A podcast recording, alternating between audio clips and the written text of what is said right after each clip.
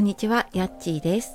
やっちーの心のコンパスルームは自分を消耗しない心と暮らしの整え方を発信しているチャンネルです。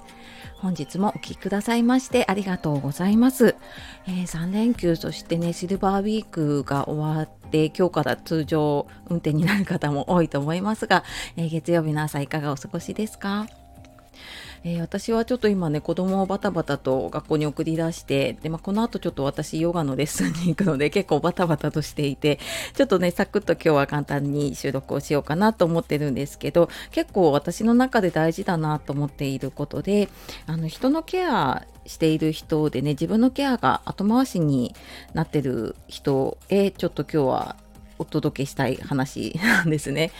で私も長年ねあの介護の仕事やってきてあのケアマネージャーとかね社会福祉士でその介護の相談の現場にずっといたんですけれどもその人のケアをする仕事だったりとかあまあその介護だったり看護とかあとま保育とかもそうかないろんなねのがあると思うんですけどあとは家族としてね介護とか子育てだったりとか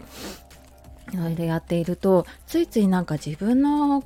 ケアというか自分のことあとなんか自分の心のケア疲れてるなとか 休みたいなとか思ってもなんかそういうのって後回しになっていることありませんか？でなんか私もずっとそうやってきたんだけれどもでもやっぱりなんかそのちょっと現場を離れてみたりとか、うんと、働き方を変えてみてやっぱり自分の心ってね自分で守らないといけないなって思っています。でそれはやっぱり会社に勤めてたから余計だけれどもなんか会社って守ってくれないんですよね。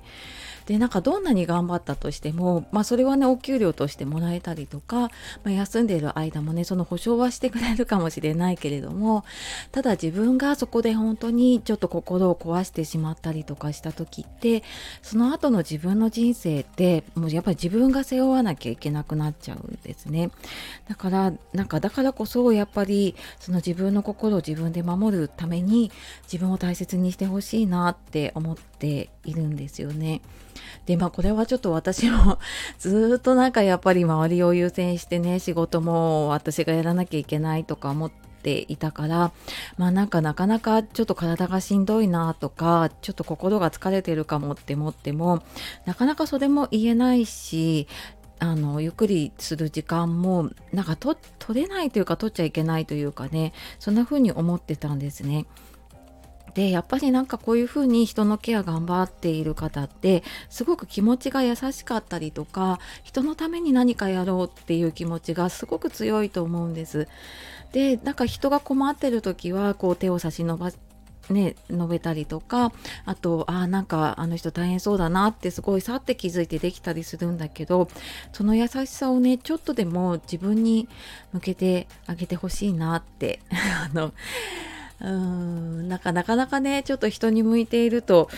意外と自分にそういうふうに自分の変化に気づいてあげたりとかね。であちょっと休んだ方がいいよって人には言うんだけど自分は全然休まないとかね。休めないとかね。そういうふうになっちゃうのでなんかそんな優しさをちょっとね自分に向けてあげる。でなんかあのすごくこう自分を大切にするって難しく考えがちなんだけれどもあの私はなんか最初の一歩としてこう自分にね今日一日終わりとか仕事終わりの時に今日も頑張ったねって自分に声をかけてあげるんですね。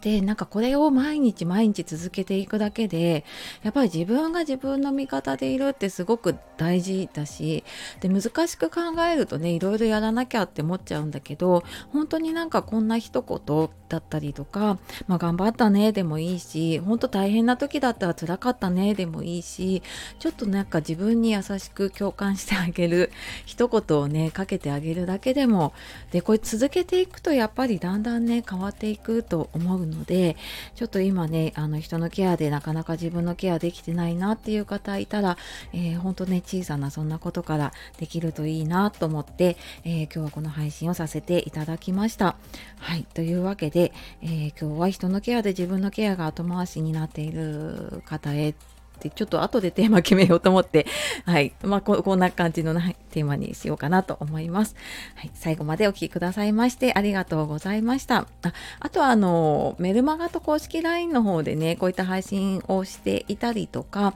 あと講座とかあとセッションの募集とかもそちらの方でやっているのでご興味ありましたらそちらの方もねあの見ていただけると嬉しいです。あとこの放送を聞いてよかったなっていう方いたらあのいいねフォローしてもらえるととっても嬉しいです。ではまた次の放送でお会いしましょう。さよなら。またね